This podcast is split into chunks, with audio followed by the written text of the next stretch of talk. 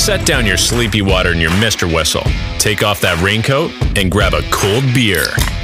It's time to have a real talk about pediatric dentistry. You're listening to Brews and Tiny Teeth, the unfiltered pediatric dentistry podcast.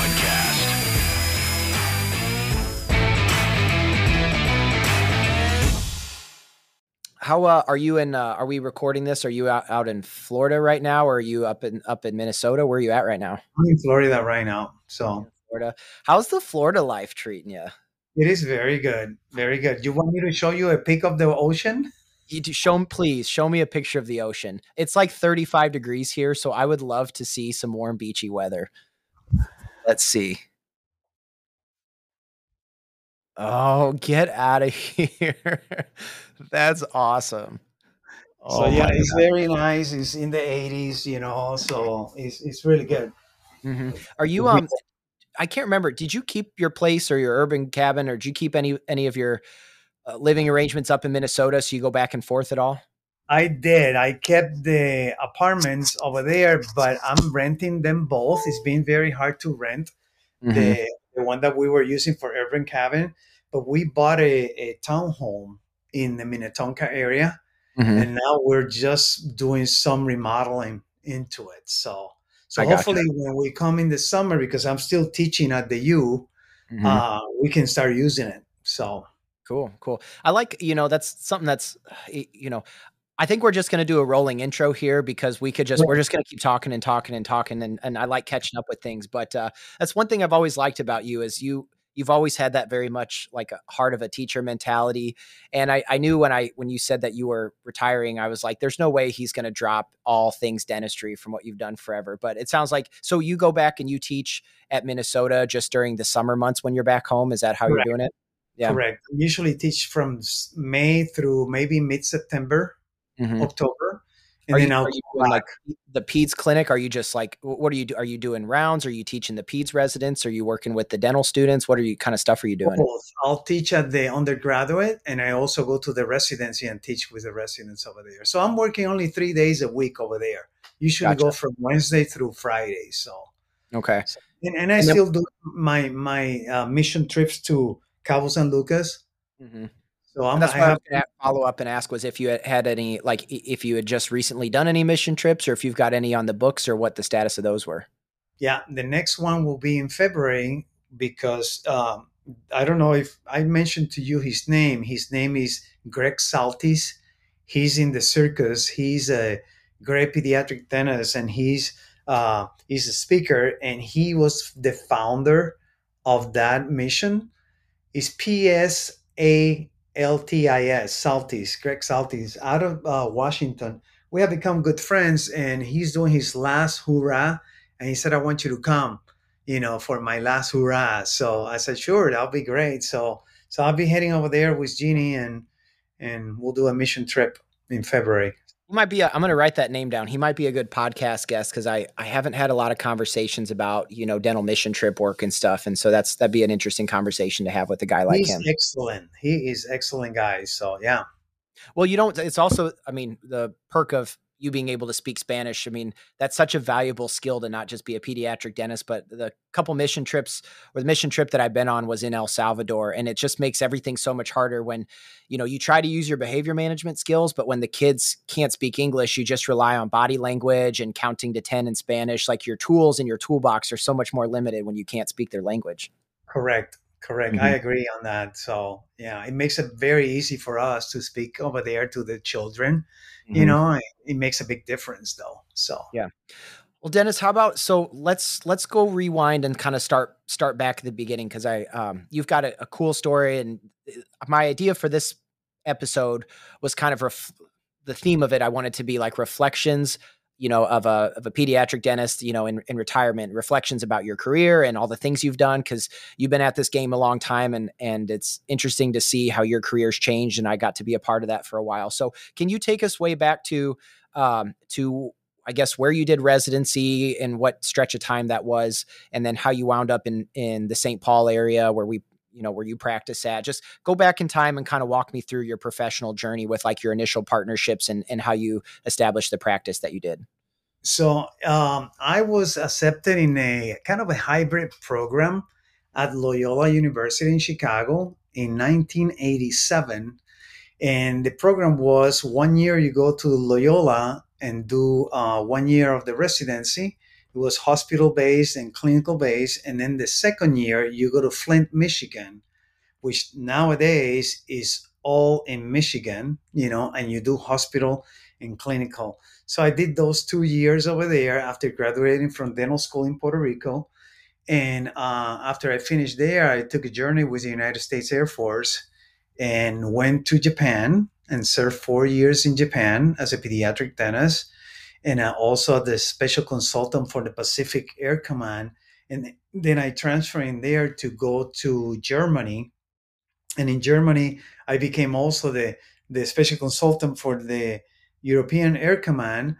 And then in, in, in Japan, I met a fellow that was from Minnesota, and he said, You know, I really don't like a lot of pediatric dentists. He was an orthodontist, but I do like you. So I would love you to come and practice in my town, which he happens to be St. Cloud, Minnesota.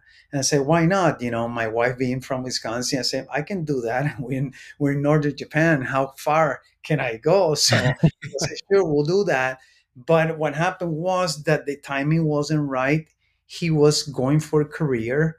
That means 20 years. I was going for just, you know, seven years and I was going to get out. If not, I was going to go ahead and do career in the Air mm-hmm. Force. So I got out and got into a pediatric dental practice in St. Cloud, Minnesota.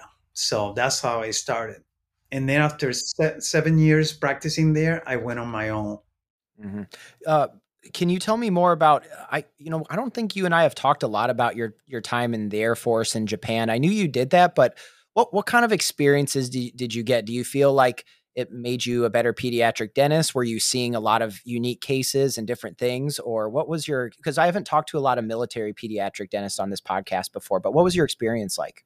Well, I, I think my my biggest experience and the thing that I gained the most was the fact that when I was in northern Japan, I used to order supplies like in January, and they used to get to my hands in August because we were at the end of the pipe, you know, and I and you know making you know uh, things out of nothing, you know, making ends meets, you know, and that's what made me a better pediatric dentist. I felt that when I finished in Japan, I said, wow, I spent four years here.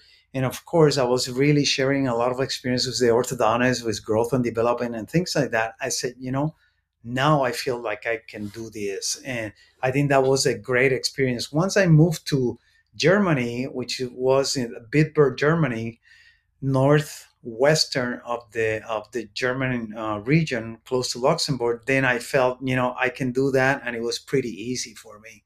So mm-hmm. I think out of the military, I learned that because you pretty much shared a lot of experiences with the uh, general dentist and also other specialists. So that was pretty rewarding for me. So I gotcha.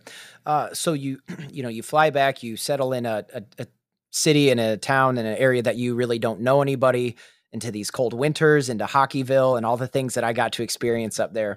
Um, you know, I thought it might be interesting to have you reflect on your first relationship. You know, without you don't have to get go too crazy on specifics, but um, most of the listeners here kind of realize. You know, I think everybody goes through that phase of maybe not everybody, but it's more common than you think to have relationships that maybe don't work out as well as you had hoped, or maybe um, partnerships where you guys kind of went different directions, and that's just kind of part of like figuring out your professional career.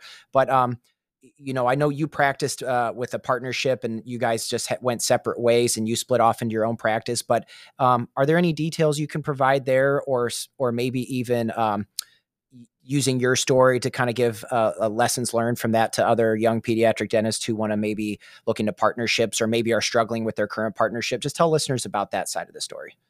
So you know when you come, go into a partnership it depends who you partner with.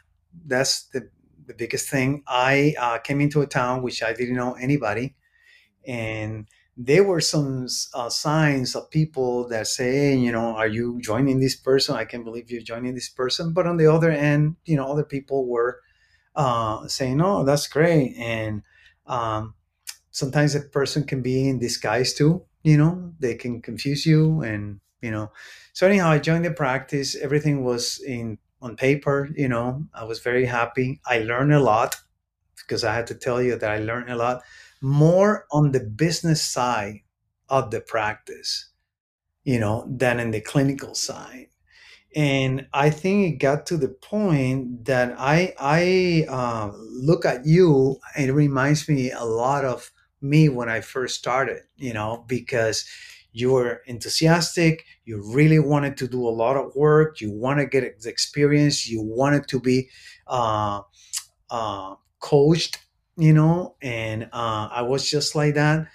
But after a while, you know, the other end noticed that, you know, this guy got it together and he's becoming a little bit more popular than me and this is my sandbox. How can that be? And that sometimes happens when you said okay i'm going to take off for six weeks and you stay. Well people are going to start getting to know you and so forth and the fact that i uh, speak the language speak english, uh, english and spanish you know i start getting more and more and more patients and it was a kind of a sore spot for the other mm-hmm. end. So so that's when the friction's starting to happen, and I'm glad that I have uh, a document that really you know I stuck with it, and it worked out really good at the end for me. Was a traumatic uh, experience for me because it's very traumatic. It was very hard on myself physically, mentally, emotionally. Hard of my in my family too because I had two little ones, you know. But ultimately I took the plunge and decided to go on my own. Mm-hmm. So with the uh, with the lesson from that, it sounds like maybe just be make sure you have your partnership agreements and your documents and contracts really dialed in before you right. get going.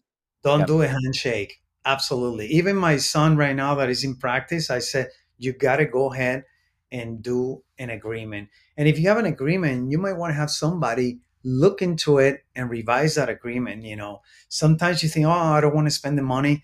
You know, that's money worth spent. You know, if you have somebody like a consultant doing a review and checking things for you, it'll be is is better to go into a partnership that way than going on your own and say, okay, I reviewed the documents and and I'm good to go. So mm-hmm. so I think that's that's definitely paramount important. And now on the flip side, on the flip side, I had the opportunity to be the senior and bringing, you know, in a junior. Mm-hmm. And I, I'm happy that I, I was open books with with my junior and I treated like I was not treated. You know, I have always treated him with respect, and our our relationship is is a great relationship. You know, mm-hmm. so yeah, let's let's talk about the foundation when you when you built that. So you go, you uh, branch off, and you go start your own practice. Um, and for for people that don't know, St. Cloud is like central Minnesota. It's um, and you can speak to this too, Dennis. But I'm, listeners don't know this. We're just talking on and on. You were the um, you were a partner and owner in the practice that I associated with and worked for. I had your partner Mitch Kramer. He was on the podcast a couple years ago. Um, he and I still stay in contact. Mitch still runs the practice. Um, very busy for uh, office uh, location, but um, so you and I know each other very well and work together for a long time. So I was just kind of explaining to listeners, I guess, what the demographics looked like. But um, yeah, St. Cloud is it's hockey town. It's central Minnesota. There's a lot of a lot of kids, but it's also more of a rural vibe compared to the Twin Cities, which is in you know hour hour and a half away. Um, but did you find when because it seemed like when you got going you got busy in a hurry. I mean you were doing a lot of dentistry year one. Um, was that because of just the demographics of the area or did you kind of just create that buzz from being able to speak spanish good patient rapport and communications where you were able to hit the ground really one? And what how were you able to grow so quickly um, just knowing that i know you had so much growth that first year? How did you make that happen? Well, remember on the document, there were some statues that, you know, for instance, I was supposed to leave St. Cloud, the hmm. St. Cloud area. And I have a very wise uh, uh, lawyer, and he said, fine, he'll leave St. Cloud. Well, I moved to Sartell. Well, what is the distance between St. Cloud and Sartell? Is nothing, you know. Mm-hmm. So people knew right off the bat where I was moving. So I already had patients that transfer to my practice when I make the move. Okay. And then in terms of the other satellites, I inherit the, the Monticello satellite, you know, so I was already, I had goodwill in that area. And then the one that was very small was Princeton, and I developed that. But of course, I had my friend that was practicing orthodont- uh, orthodontics in there, so he referred a lot of patients to me, plus the oral surgeons. And then eventually he convinced me to go to Sauk Centre, which was even more rural. It was more northwest of, of St. Cloud, and it it took off quickly because a lot of people were driving from that area to the St. Cloud area to see the pediatric dentist, and that area is very populated with Hispanics because there's a lot of Hispanics working on the on the on the farms and so forth. So it it just took off. So mm-hmm. it actually got out of hands. you know, after a while, I said to myself, "This is nuts." You know, I'm by myself and I have four offices going. So mm. Well, how long did you how long did you do that for before you found Mitch and brought Dr. Mitch Kramer on? Were you by yourself running that whole monster of a practice for three, five, ten years before you said I need help here? I think I started in 2007 with four practice. No, I with three practices in 2005, and then 2012, Sauk Centre was born. I had an associate a lady for one year and she decided to leave. And then Mitch came the following year in 2014. So okay. probably a good nine years, you know, eight nine years Man. on that on that train. Well, and you and Mitch's relationship worked out really well. Um, and just like we talked about, it's it's evident that whenever you're going to partner, you know, create a partnership, the, the two sides both have to really know each other well and get along, just like a marriage of anything else. And you guys were always a really good fit. So when where did you find Mitch at? And at, at that time, did you make it clear from the get go, like, hey, I need somebody to come, like, I need help and I want somebody who's like going to be here and help partner and like help me run this big thing? Or did he just kind of stumble into your lap and it worked out perfect? Well, I had a, a colleague and friend that was uh, my boss in the Air Force, and he happened to be a teacher at Mitch's program when he was training and I said, you know, can you see if you can find a candidate that will, is willing to come to Central Minnesota and practice? And he said, well, I got somebody here.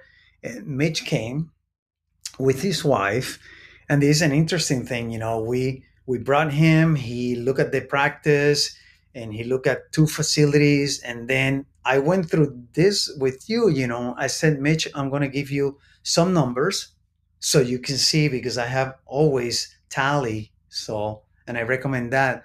So to keep your your uh, pulse in the on the practice, tally your production, collection, and so forth. So I said, this is what the practice have done since I opened the practice. So why you don't take it uh, to the hotel? You can read about it. Tomorrow we'll have coffee and we'll talk. So the next day he came and had coffee and said, um, "So what do you think?" I said, "We're coming here."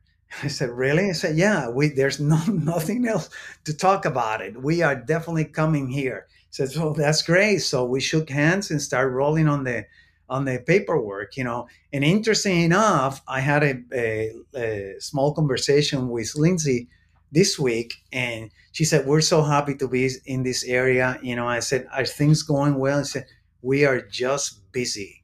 So, so and then uh, and you guys had a pretty clear track to partnership in that initial contract. You said after after so many years, we'll we'll discuss yeah. it. It's on the table. That was all worked out from the get go. What the offer was that he was going to be an associate for one year, and then after one year, he had the option to become a partner. The issue was that he started in July, August. You know, so in terms of bookkeeping and things like that, he would have been avail- uh, uh, eligible for partnership the following summer. But then the accountants and the lawyers said, you know, why we don't move it six more months so we can start it in calendar year. So he ended up being an associate for a year and a half. Gotcha. cool. he did very well, you know. So yeah, I mean, when I saw his schedule and just as and, and it seemed like it was prime for growth, where just knowing how Mitch hit the ground running, and then all of a sudden you know, clearly your practice was ready to be a two doctor pediatric dentist or pedi- peds practice for a long time because you guys both had a, um, a really busy schedule. And so, just to, I guess, update listeners where we're at now, you guys practiced for how many years together? And then I worked there, and you just retired a year, two, two, three years ago. Time is just flying by here. A year ago, year June ago. of 2022, I just retired. So a little bit okay. over a year ago. Can you t- tell me more about um, something I'm not really familiar with is like how these partnerships are structured where like you guys partner up and then when you're ready to leave there's obviously a like a you know there's there's equity that's purchased when it becomes a 50-50 partnership so you got to get a valuation on the practice and then you you work with consultants to figure that out and then a second round of buyouts when you know mitch buys out the rest of the practice. Um, how do you how, how did that process go? Because i know I, was an example. I came and worked for you guys for a year and COVID hit and we wanted to be closer to family, but it's hard to attract associates to those small rural areas. You know, that's, that's a much harder thing to do. So, um, you know, obviously Mitch is buying into a really big, busy practice. Uh, do you have any wisdom you could kind of share on, on, on the process or what it looks like when you're, when you have an associate who wants to buy and partner in, and then when you are ready to step away from the practice, um, any, any tips on like valuations or how to put a team together to make that process go smoothly? Before we get into that, I want to mention to you that there's a lot of deals out there for associates that they are brought the into the practice, but then they start deducting labs, x-rays, and so forth. And I don't think that's a good sign. For instance, in our situation, and you know you're aware of this, you know, when you come in, our deal was you got 35% of your net collection. We didn't care about the lab expenses or the x-rays or and so forth, you know. So that sends you a signal that you have the goodwill, you know, to really treat the, the person right. So there's a different ways to skin a cat. When I bought into into the other practice, okay, they gave us a number which was a number that the practice was appraised before I start as an associate. Because if you start as an associate, you're going to be contributing to that number. And then after that year that I was an associate, I start buying the stock, okay, which was 10% every year. I was allowed to buy up to 50% of the stock. Mm-hmm. So you go and figure 20% of the collections, okay, are going to be attributed to the stock, and 80 is going to be based on your production collect, uh, collection. You mm-hmm. following me? Okay. That was the deal that I had. So when I split it, they had to buy me my 50%. Okay. Mm-hmm. And uh, so so that was a scenario there. When Mitch came into my practice, my consultant did it differently. He said when he comes in, he's gonna buy 49% right off the bat. So Mitch went ahead and gave a third of the 49% value of the stock in a check. And then he bought the rest, okay, what we call uh, a salary shift, meaning that before every two weeks, before when your check comes in, before you get your net, it, there's a shift of the salary to pay, okay, for that balance that you owe of your stock. Okay. Okay. The beauty of that is that from the get go, he started to collect 49% of the of the production that he got. You see what I'm saying? Mm-hmm. Completely. Mm. So so he just starting collecting 49%, even though he was not in reality owner 49%, because he still had a balance. So gotcha. that's the first half. The second half was the 51%, which is what he's really doing right now. So he came again and he wrote a check to me and I took that check, but that check comes in as a goodwill. So it's not taxed as ordinary income. It's just taxed as a goodwill. So it's, it's taxed less than it was before because you take the hit on the first end pretty much, but in on the other end, you're going to get your tax benefits. So right now, he's paying over a certain amount of years, okay, with an interest based on the prime, okay, mm-hmm. and then he pays that. And when my uh, accountant put that on the books, it comes as a goodwill, and it doesn't come as an ordinary income. I see. So tax friendly way to structure that. Yeah, that was a really good answer to that question, Dennis. So, uh, even though that makes sense, it also seems like it, there's a lot of uh, devil in the details and and little nuances. Who did did you just did you guys both have independent CPAs that sat down and you guys all brainstormed, or how did you how did you get a team together to structure this correctly? Well, we, I had a consultant in in the practice. I think you met uh, the the consultant that we had, and he came with a number because when Mitch came as an associate, I said this is the production that I have been doing, but this is what the value of the practice is. So mm-hmm. after the first year, you know, he knew what the number was for him to start to buy in because I cannot add on what he produced into that value. So we had the consultant, and then I had a corporate lawyer, okay, that drew all the documents. And then we followed those documents. And then for the second half, the the the lawyer is still the corporate lawyer for the practice, but you know, Mitch felt that he wanted to go ahead and have somebody else look at it, the yep. the documents, and he did that and at his own expense, but he followed the same the same uh, logic and everything. So when we signed, we said, okay, this is how you're going to buy me the first half, and this is how I'm going to exit and everything was signed in there and sealed. Okay. So, so it, it, the the exit point was also worked into the first side of it, the first part of the contract. So you knew five years later, when you guys have doubled your production and collection, it was all still spelled out like he was going to buy out your fifty or you know fifty one percent equity, but but structure it over so many years for the tax benefits. Correct. That was all spelled now, out.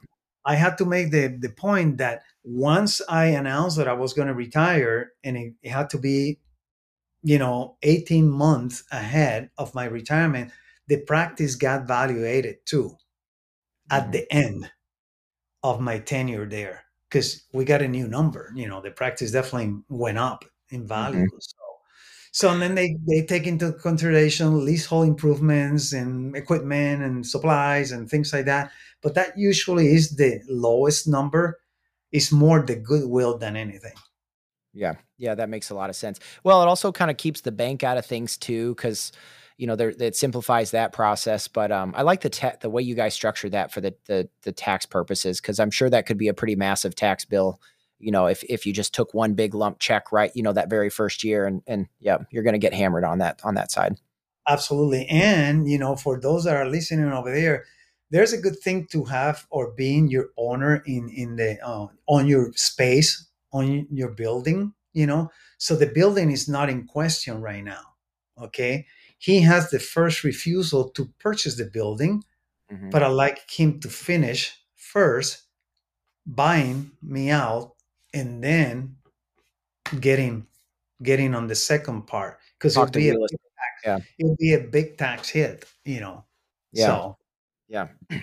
Um do you when you guys valued that buyout, did you uh, without obviously getting like detailed on the numbers, you know, one one concern that I know a lot of people have is if you grow a practice to be so big, you know, Mitch was buying a practice that was essentially a four four office location with two full-time doctors and he's buying in a you know he's going to have a lot of equity in a very big busy practice but he's going to have more patients than he can physically see while he's still trying to find associates to put in.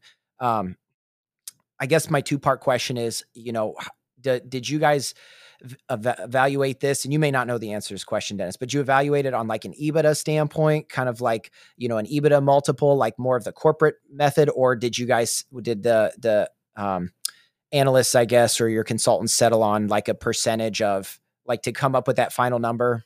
You know, did did it end up landing at like you know the t- practice is valued at 90% of collection or 80% of like a one year annual collection did, did that type of number ever pop up there at all?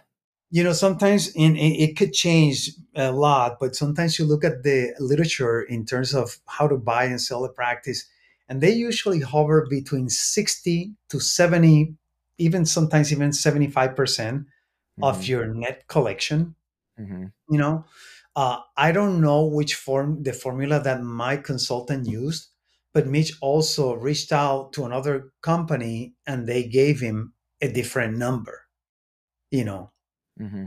and and there's so many ways that you can value the practice you know so but i think we came to the fair price because i wanted to be fair with him and i think we both felt very comfortable with the price of the purchase cool. so uh and this kind of goes uh, something i wanted to talk about with you as well was uh, one thing that I've I've always thought you do a nice job of is, and we've talked about this before. Um, you know, you're a big um, big advocate of like having really good, like paying for good help. And you've always been really into like good consultants. You had a good CPA that came to the office, like to the office quarterly, and you guys met with a lot.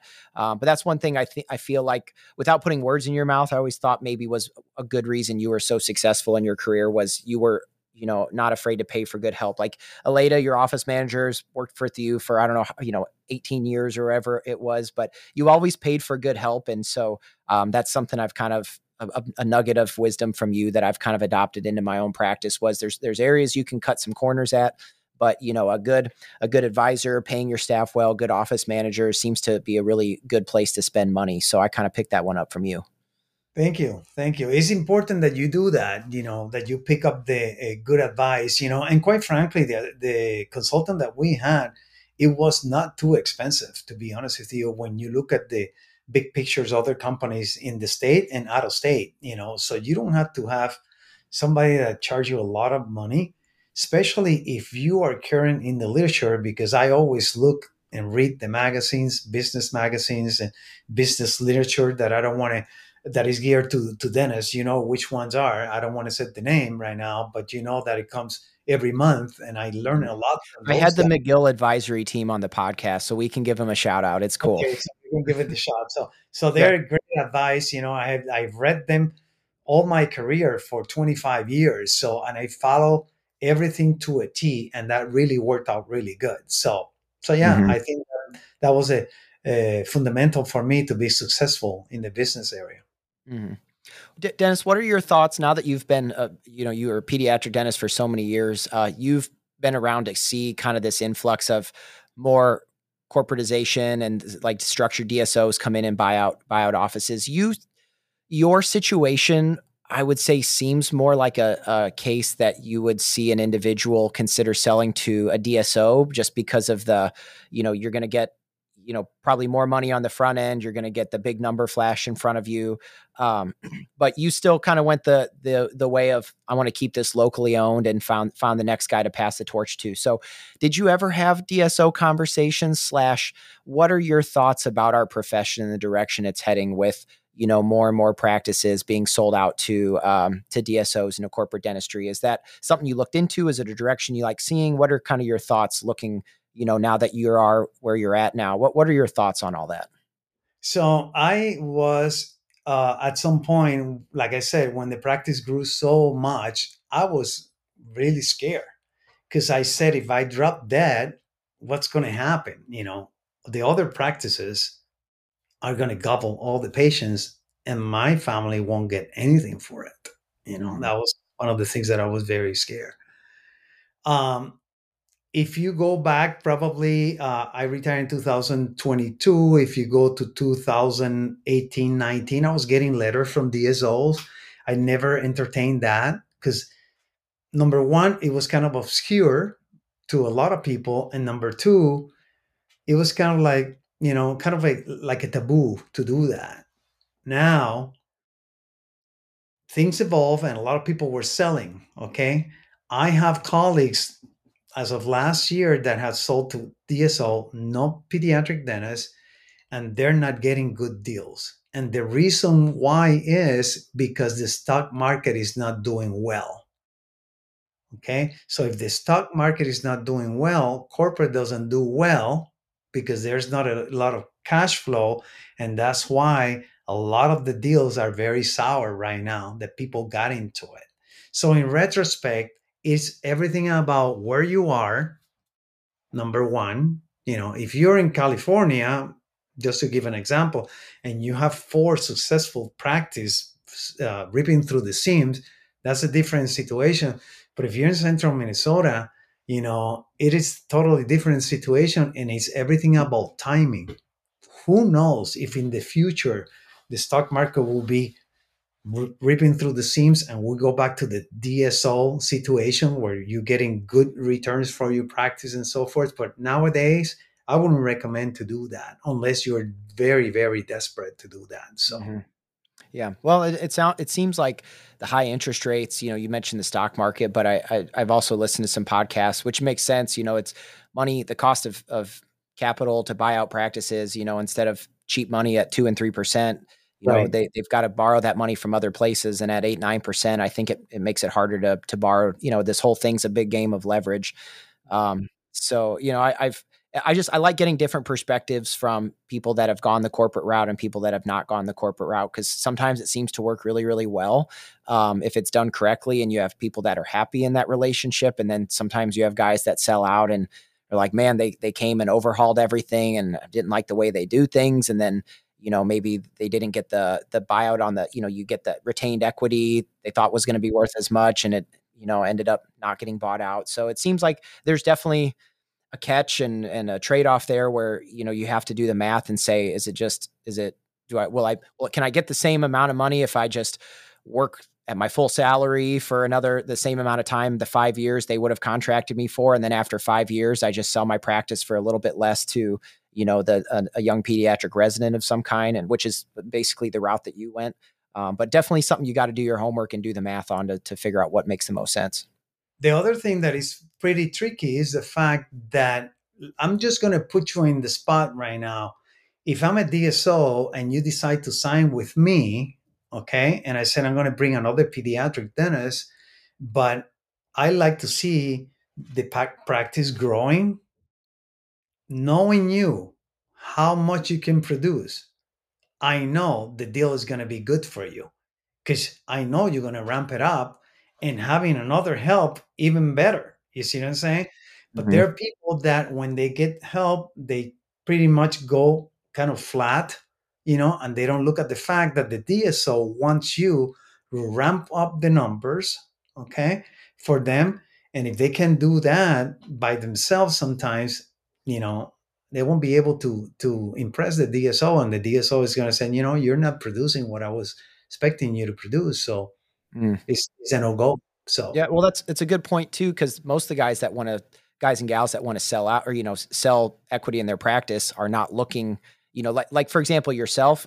When I came on, you you started scaling back from five days a week to four or five days a week plus you were taking off that that one week a month which i thought was a really cool idea but you know you're at that point in your career where you know like financially i'm doing well like i'm just i'm trying to equal out my work life balance and have more time to take vacation time for myself, time for mission trips. Like you're not looking to, you know, take this practice to the stratosphere and grow it the way a DSO wants you to grow it. Like you're looking to kind of start stepping away a little bit, not the opposite to your point. Right. Right. So, um, uh, let's see. So a couple other things I talked about. Um, I was going to compliment you. Another thing I thought you did a nice job on that I wanted to give you a shout out was I, I thought for being a pediatric dentist that had been around and trained in the very strict like rubber dam amalgam you know like very traditional pediatric dentistry you always did a really good job uh, at the practice staying really on top of kind of the more modern technology cutting edge stuff like as soon as NuSmile came out with permanent zirconias boom we're on it let's try them out. You've got you know the uh you've just got all the materials like it just i always appreciated about you how you were not afraid to at least invest and try something whether you liked it or not but like let's buy a laser let's try it let's you know and you, you just that was something that i thought you did a really good job of that a lot of dentists don't do a great job of um, but i was just going to give you a shout out and see if you had any reflections on how on the importance of staying up to date with like you know your CE, the way dentistry is kind of evolving, the new techniques and materials, because um, you always did a really nice job with that sort of thing. Well, thank you, and I'm sure you're doing the same thing that you're doing, getting the new technology and so forth. You know, I'm actually jealous right now because if I can set the, the clock back, I would love to be practicing right now.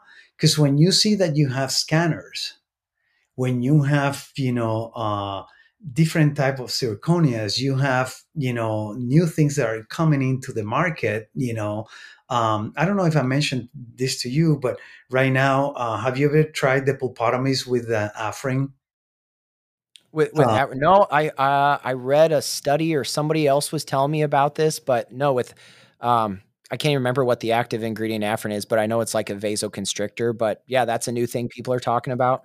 Yeah. So I started in the University of Minnesota with my uh, good friend, uh, Dr. Robert Jones. He's still doing the research and he mentioned it to me and I was kind of baffled. And I haven't been able to do one and I'm just like desperate. And people are telling me, oh, yeah, you do it. And it's just stuffed right away. But, you know, I think you have to get out of the box. I think you have to continue with, you know, reading and getting the leading edge of technology and materials if you really want to provide good care. Because if not, you're going to be one of the regular guys. You want to be out of there doing the right thing and um, i'm i'm very happy that i did that you know when the isovac came i bought one when lasers came out i bought lasers and things like that so yeah I would even have a CT scan in my office if I would be practicing right now. I will have a CT scan, and I actually would love to have a uh, a machine to a mill to make my uh, uh, zirconia crowns on those permanent molars that are you know hypoplastic that mm-hmm. you can scan it and have them done right away. That would be great to do. Yeah. So that's funny yeah. you mentioned it. I just bought a scanner uh, last Tuesday, and so the computer and the little rolly cart are sitting in my office. I'm waiting for the the wand to come in, but I'm gonna at least start by scanning. Uh, I, am just I'm tired of taking you know PVS and alginate impressions for my my bilateral, so I'm gonna start scanning and 3D printing them and have the labs. They the labs can fit these custom. They can make custom bands, so I don't even have to fit the bands. You scan it digitally, send it to the lab, and they you know say say 19 is three quarters of the way erupted through the gums.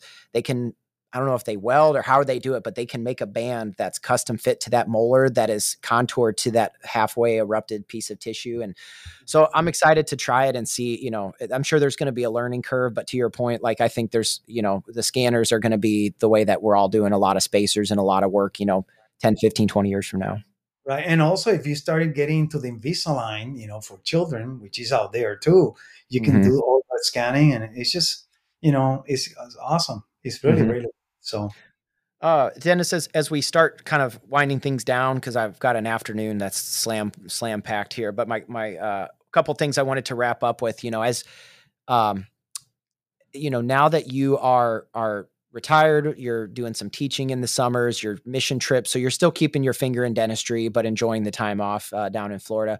What um what what pieces of advice? I, I guess I got a couple questions here. What mistakes have you made in your career, or, or any big mistakes that you would create as now a piece of advice for, say, a young guy like me or a young pediatric dentist coming out of residency?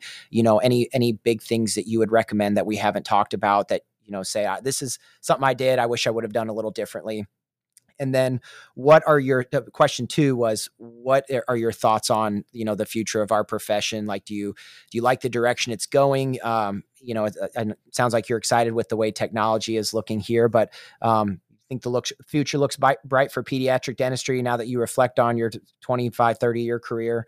Um, you know what pieces of advice what mistakes you've made and what do you what do you think about you know the direction that we're going as a profession here?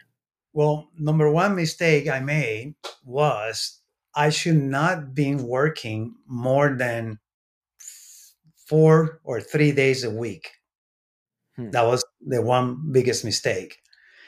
Number two, I would probably uh, concentrate in two locations at the most, not four. Sometimes you start listening to people, oh, why you don't come here? Why you don't come there? And you have the good heart to do that but you can get burned out and you don't want to do that because in retrospect right now you know i think i pushed the pedal to the metal too much you know? Mm-hmm. and now you know you know wow this is was a little bit much that i needed to do. So so try not to burn out. And i know that you like to go out and hunt and but spend uh, time with your family. That's definitely very very important. Um, I think the future of pediatric dentistry is pretty good. You know, I think the the the scope of treatment has gotten a little bit more broad. You know that when we started, it was you know amalgams, filling, space maintainer. That was it. But now it's more more uh, um, spread around where we're doing more ortho, we're doing more surgery. Some people do more surgery and so forth. I think the the only thing that is a little bit tricky is, in a sense, is the social media can help you, but at the same time can hurt at the same time. So you got to be careful how you communicate with your patients, with the parents, you know, because things can get a little bit twisted and you just have to be careful with that. But overall, I think pediatric dentistry is going to be the, here for a long, long, long time. And I'm very happy to be a pediatric dentist. And I, I see guys like you that went like me, opened their practices, and uh, and are going full full speed. And I'm proud of you what you have accomplished. I'm happy for you. I'm happy for your family. You have a beautiful family, and I know you're gonna do. I had no doubt that you you're gonna do well. Uh, the only thing I regret was that you weren't around with us, but I would have loved to keep you with That's us. okay.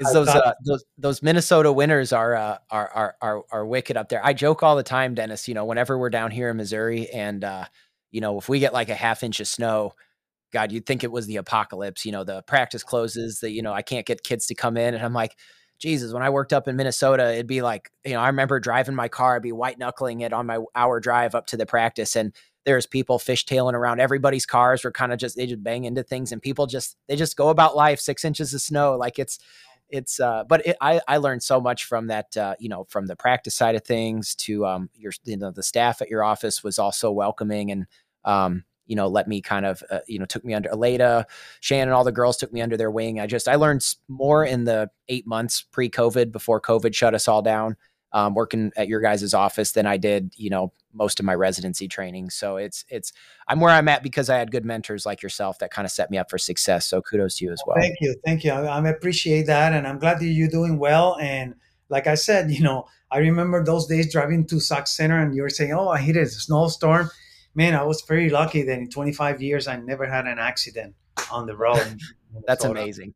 Because I grew up in Puerto Rico and driving in the snow in the winters, you know, so it's, it's, a different animal. It's something you get used to. And Jen and I always had a joke that 90% of the cars you saw when we drove around in Minnesota had little dents everywhere. You know, it's just part of part of life. You know, you get salt, salt, rust, and you know, the, the winters are hard on vehicles up there. You're bumping into stuff. And so that's why everybody drives around. You get a you get an old Ford F one fifty with four wheel drive and you just drive that thing around until the wheels fall off. That's yeah, the way to go. Yeah, yep. that's right. That's right. So Dennis, uh, uh, I appreciate your time, and um, I'm I'm jealous of you down in Florida as we're here in the cold weather. So next time, if you're if you're driving up this way again, stop by the practice and give me a he- heads up, and let's go out and get dinner or something, and take the family out and everything. I, I like to meet your family, so we're thinking that we'll drive up probably in May around May time. So I'll give you the heads up to see if we can stop by and see the baby. We'd love to see Jenna too. So it's very flattering to be interviewed by you. I appreciate. Uh,